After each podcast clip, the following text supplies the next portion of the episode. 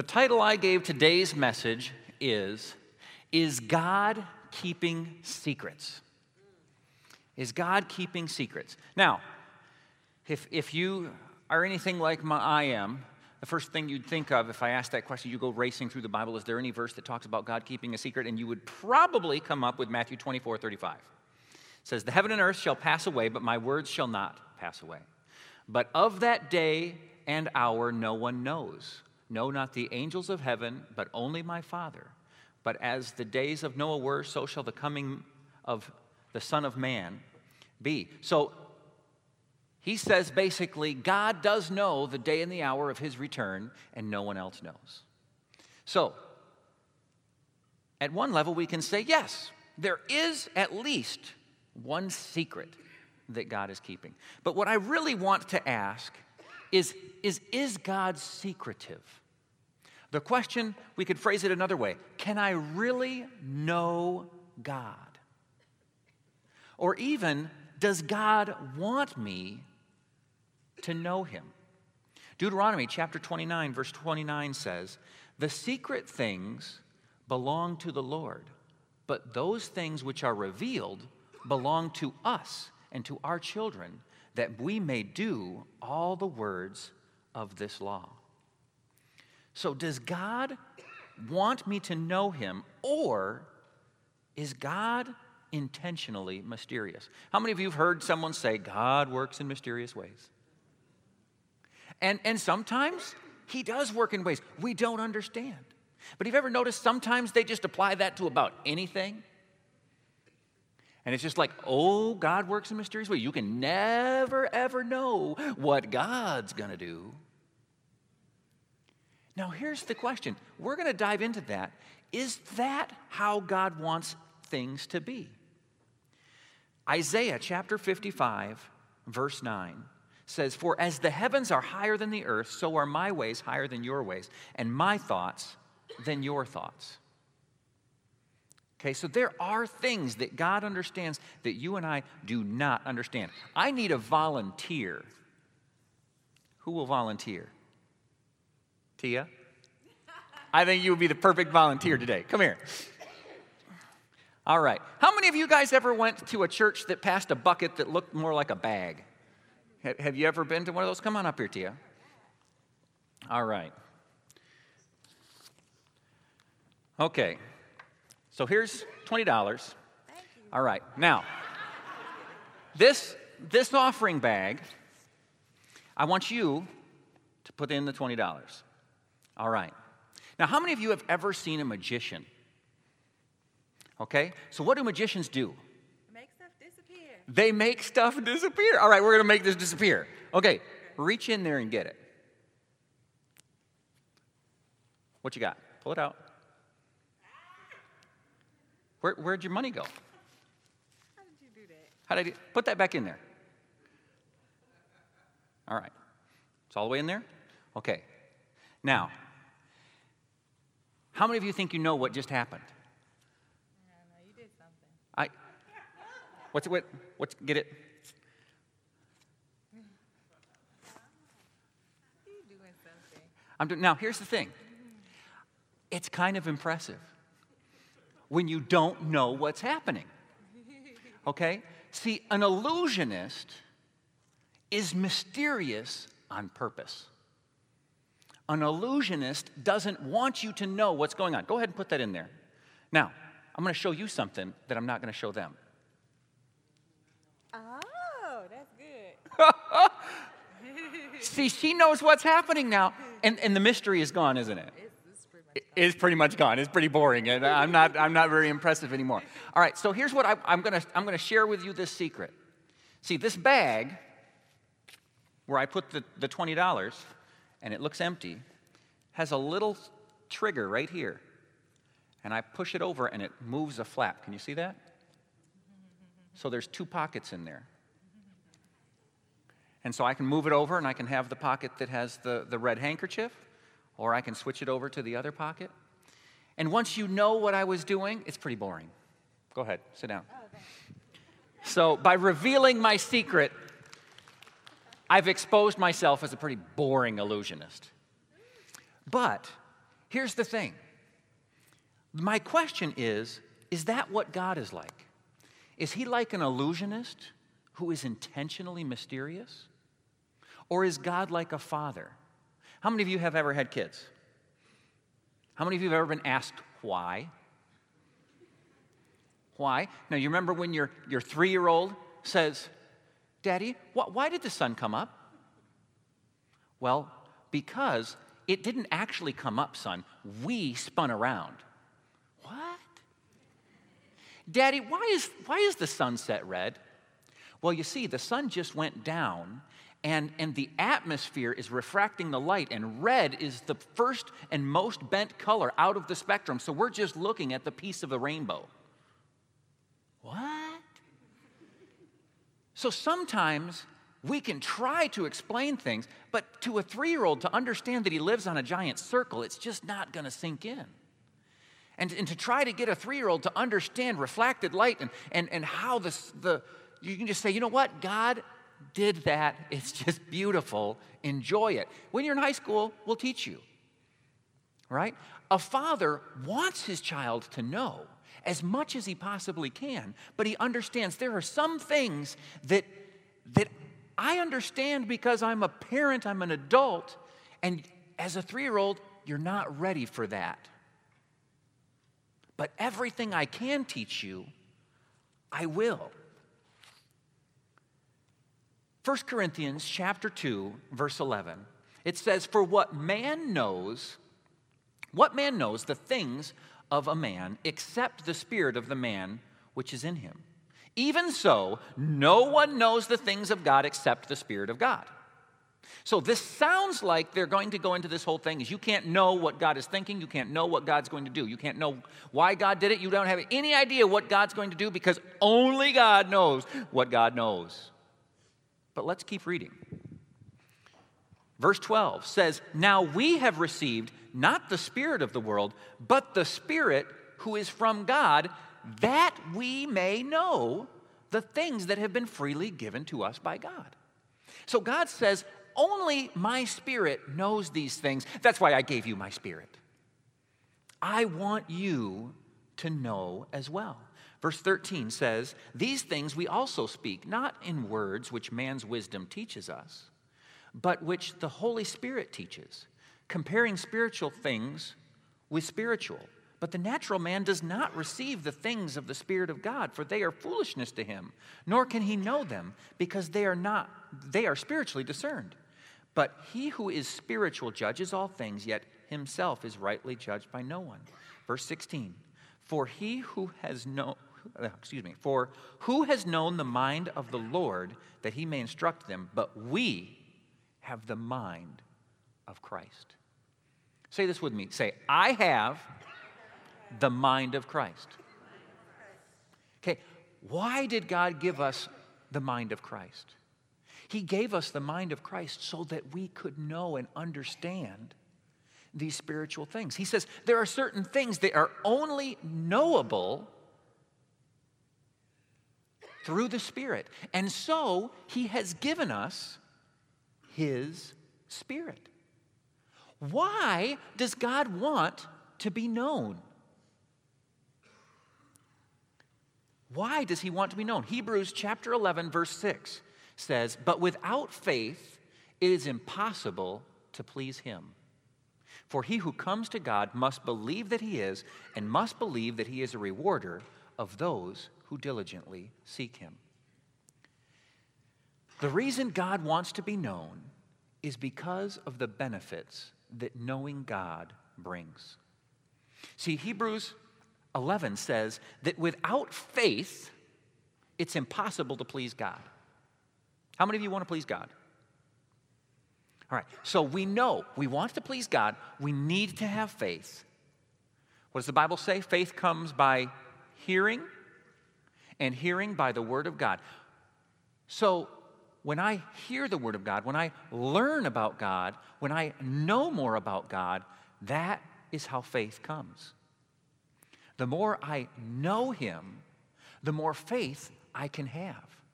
And God says, in order to please Him, I have to know that He is and that He's a rewarder of those who diligently seek him. What's the second thing? He says, besides just knowing that I am here, the number two thing you have to know to be able to please me is that I will reward you for seeking me. Now, why is it so important to know that He will reward you? How do you receive that reward? How did you receive salvation? By faith, right? You received salvation by faith. In order to receive the rewards that God has for you, you have to receive them by faith. And if you don't know Him and know that He wants to reward you with those things, then you can't receive them. And the ability to, to have faith and to please God are founded in what we know about Him. If we profess that God is, some, is unknowable and intentionally mysterious, what we are saying is, I can't have faith in God. Why? Because I can't know God. If we don't know Him, how can we put faith in Him?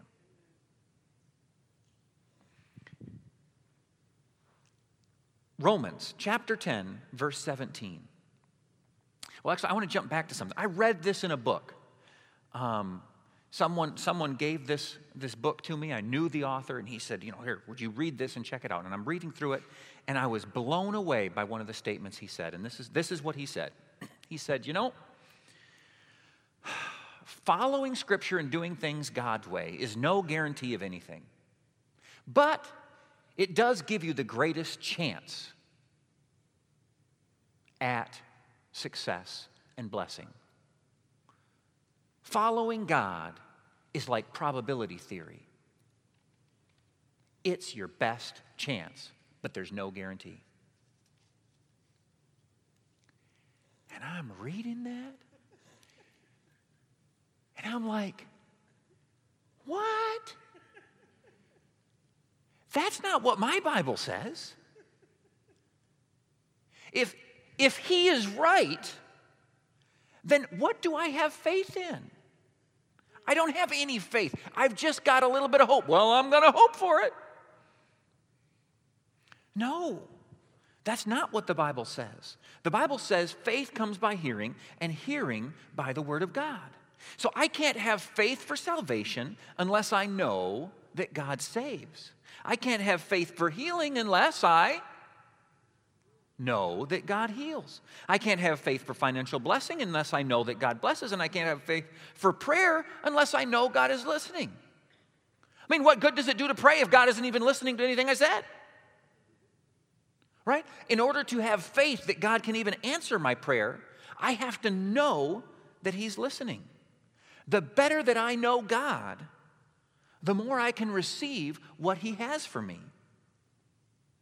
I want to read a story from the New Testament in Mark chapter 10, verse 52. It says, As he went out of Jericho with his disciples and a great multitude, blind Bartimaeus, the son of Timaeus, sat by the road begging. And when he heard that it was Jesus of Nazareth, he began to cry out, Jesus, son of David, have mercy on me. Then many warned him, Be quiet. But he cried out all the more, Son of David, have mercy on me. So Jesus stood still and commanded him to be called. Then they called the blind man, saying him, to him, Be of good cheer, rise, he is calling you. And throwing aside his garment, he rose and he came to Jesus. And so Jesus answered and said to him, What do you want me to do for you? The blind man said to him, Rabboni, that I may receive my sight. Now, do you think that this blind man said that to everyone who came by? No. That blind man had heard something, he knew something about Jesus. And because of what he knew, he was able to put his faith out there and believe that I have heard. What did he hear? He heard that Jesus was coming. He probably had heard about other blind people and sick people who had been healed by Jesus. And so when he heard Jesus was coming, That's when he starts crying out. So he says, That I may receive my sight. Look at verse 52. Then Jesus said to him, Go your way, your faith has made you well. And immediately he received his sight and he followed Jesus on the road. How did he know? He had heard. His faith was based in what he knew about God. In Mark chapter 2, verse 1 through 5, it says, And again he entered Capernaum after some days, and it was heard that he was in the house. Immediately many gathered, so that there was no longer room to receive them, not even near the door. And he preached the word to them. Then they came to him, bringing a paralytic who was carried by four men. So this group of, of five guys, one of which is, is paralyzed, come. They can't even get through the door. And when they came, when they could not come near him because of the crowd, they uncovered the roof where he was, so that they, when they had broken through, they let him down on a bed which, on which the paralytic was lying. When Jesus saw their faith, what did he see? Their faith. Now, what was their faith based on? How did they? How, their faith was based on a simple knowledge. The man inside that house, the man who is speaking right now, is capable of healing our paralytic friend. They knew something about him, and so they were able to put their faith in him. What is it that God wants me to know about him? Deuteronomy chapter 7, verse 9 through 11 says, Therefore, know that the Lord your God, He is God. Number one, God says, I want you to know, same as, uh, as uh, Hebrews 11, He says, that I am God. Must believe that He is. Then this next it says, the faithful God.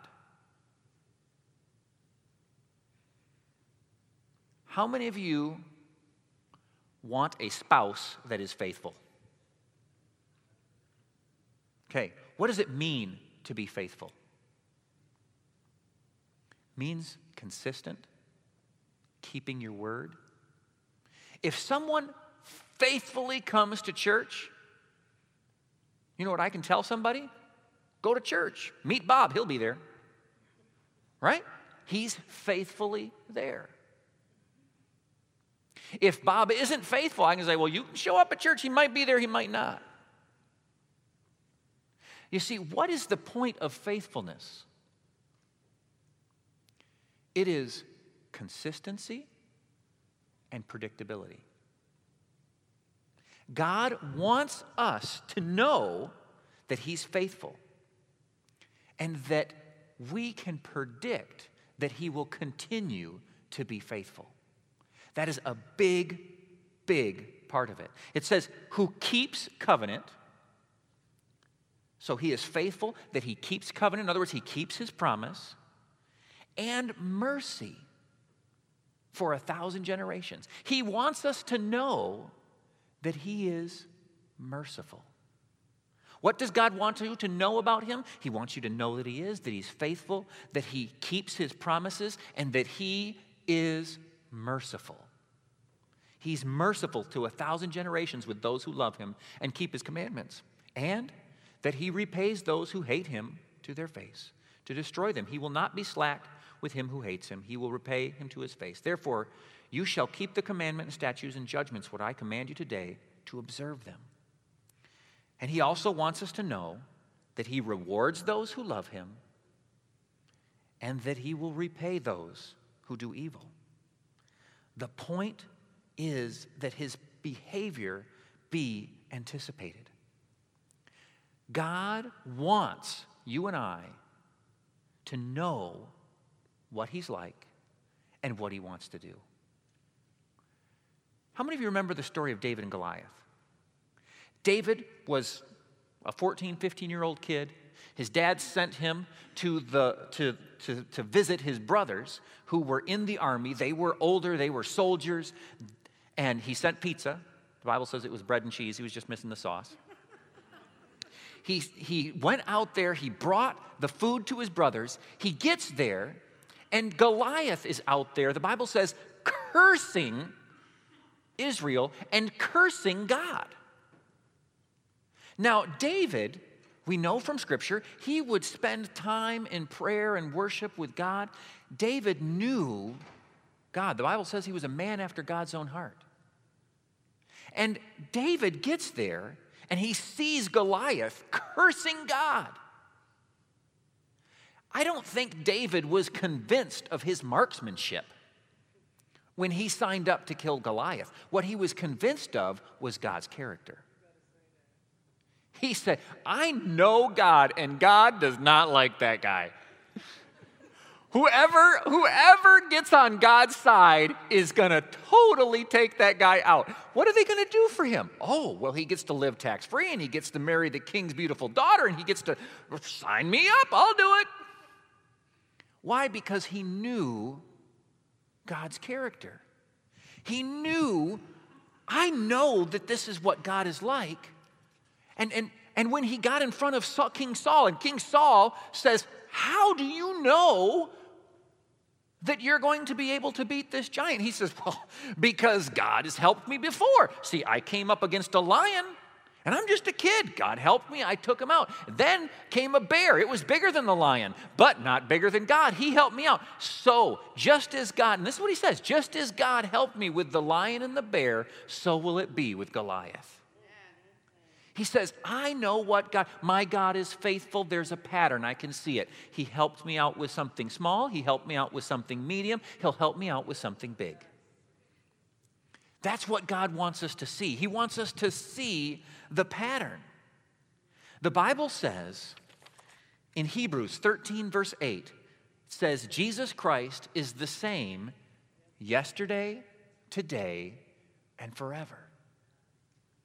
Does God work in mysterious ways? Oh, yes, we can say that.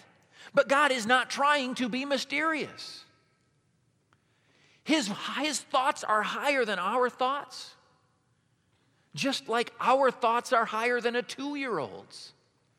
But He isn't trying to be unpredictable and mysterious. You never, you never know. I mean, God might just give you cancer tomorrow. You just I don't know. No. No, James chapter 1 verse 17. This is what it says. Every good and perfect gift is from above, coming down from the Father of lights, in whom there is no shadow of turning. You know what that means? That shadow of turning it means there is no inconsistency. Every good and perfect gift comes from the Father in whom there is no inconsistency. That's what God wants us to know about him. He wants us to know what He's going to do. If I know Psalms 147, verse 3, He heals the brokenhearted and binds up their wounds, then when somebody comes walking into my life and they have a broken heart, I can pull a David. Oh, oh, oh, I know what God wants to do in this situation. Right? David looked at Goliath. Goliath was cursing God, cursing the Israelites, coming against God's people. And nobody was doing anything. All of God's people, God's king, all of them were just, that dude's big. And David knew God. He said, I know his character. He's going to back anybody that comes up against him. So when we know Psalms 147 3, that God heals the brokenhearted and he binds up their wounds. Then, when a broken heart tries to get into our lives, or when we have a friend who comes to us with a broken heart, the first thing we think is, Oh, I know what God wants. God, use me to minister to this person. If I know Deuteronomy chapter 31, verse 6 says, Be strong and courageous, do not be afraid or terrified because of them, for the Lord your God goes with you, and he will never leave you or forsake you. When I know that, then I can minister to someone who's lonely who says, Oh, woe is me. I think God has just totally abandoned me. I mean, look at everything that's going wrong the dishwasher and, and the sewing machine and the, the answer machine and everything's all broke down at the same time. Why did I say answer machine? None of us have those anymore. everything broke down at the same time. We can say, No, God is with you. I know that God is with you. Exodus 15 26 says, If you listen carefully to the Lord your God and do what is right in his eyes, if you pay attention to his commands and keep all his decrees, I will not bring on you any of the diseases I brought on the Egyptians, for I am the Lord who heals you. When you know that verse and you're feeling sick, then you can say, wait, my God is faithful. He's consistent. And if he wants me healed in Exodus 15 26, then he wants me healed today. Jeremiah 29 11, for I know the plans for you, I declares the Lord, to plans to prosper you, not to harm you, plans to give you a future and a hope. When I know that verse, when I know that about God, then I can minister to the needy and the hopeless. So I heard one time that, that the, the special agents that I think it's the FBI has, whose job it is to find counterfeits, that the way they find a counterfeit isn't by studying counterfeits, it's by studying the real deal. So that they know it so intimately that the counterfeits stand out. Why do we want to talk about these things? Why am I so driving home this point? Because I want the counterfeits to stand out. I want the counterfeits to stand out. When somebody says, Oh, you can't possibly know what God wants, how dare you say, God wants me healed? How do you know? You can't know that. I want you to just realize, think that, wait a minute, that, that's a counterfeit that the devil is bringing. There's a counterfeit out there that says, you know what? Answers, oh, you, you, you can't trust people with answers. You can't trust certainty. You can only trust those who are questioning. Because questions are sincere, answers can be used to manipulate. So let's celebrate anybody who says they don't know. And let's stay away from anybody who claims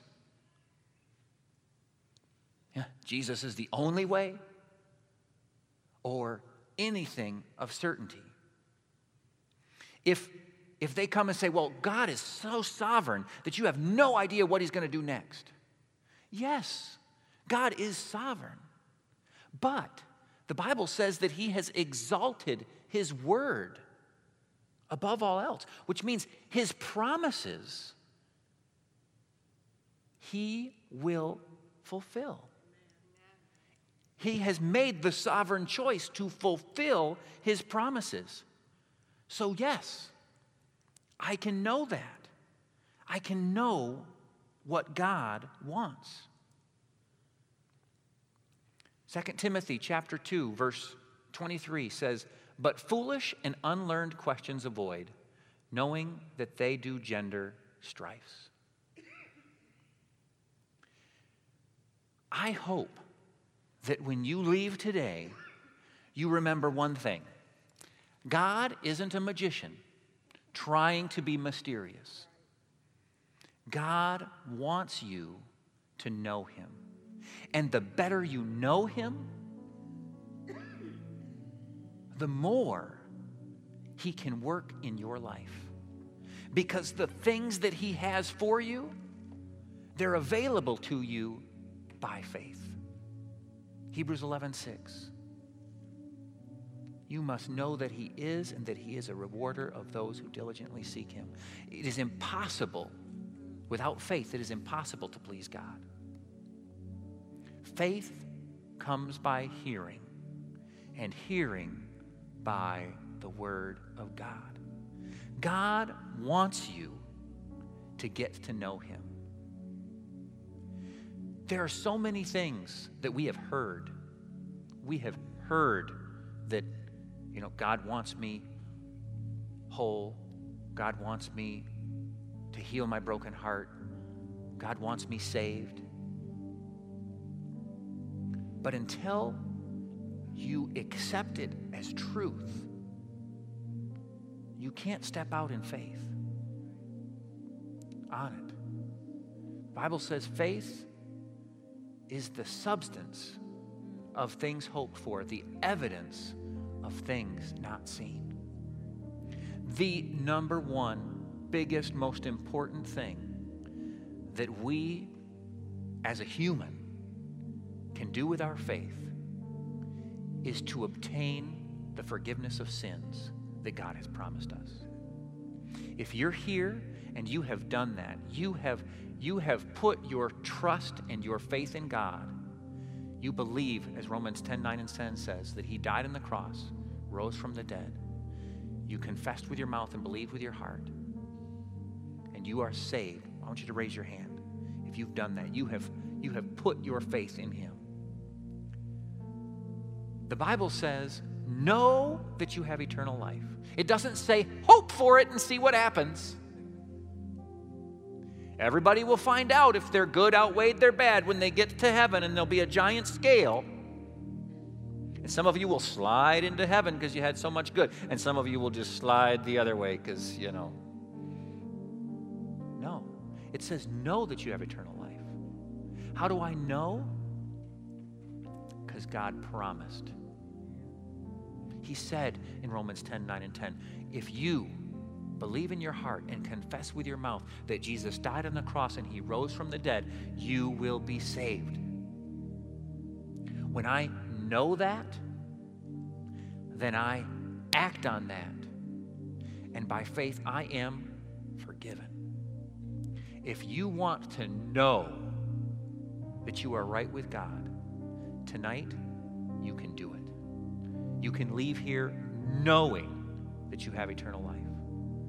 If you want to do that, I want to ask you to raise your hand right now. Is there anybody here? Dear Heavenly Father, I just thank you for everyone is here. I just thank you that you will grow our faith. I pray that you will challenge each of us to know you deeper, to grow in our confidence regarding your character in every area of our lives so that we can be like David and we can recognize the pattern of your faithfulness in our lives and the lives of others and step out in faith and receive the things that you have for us. In Jesus' name, I pray. Amen.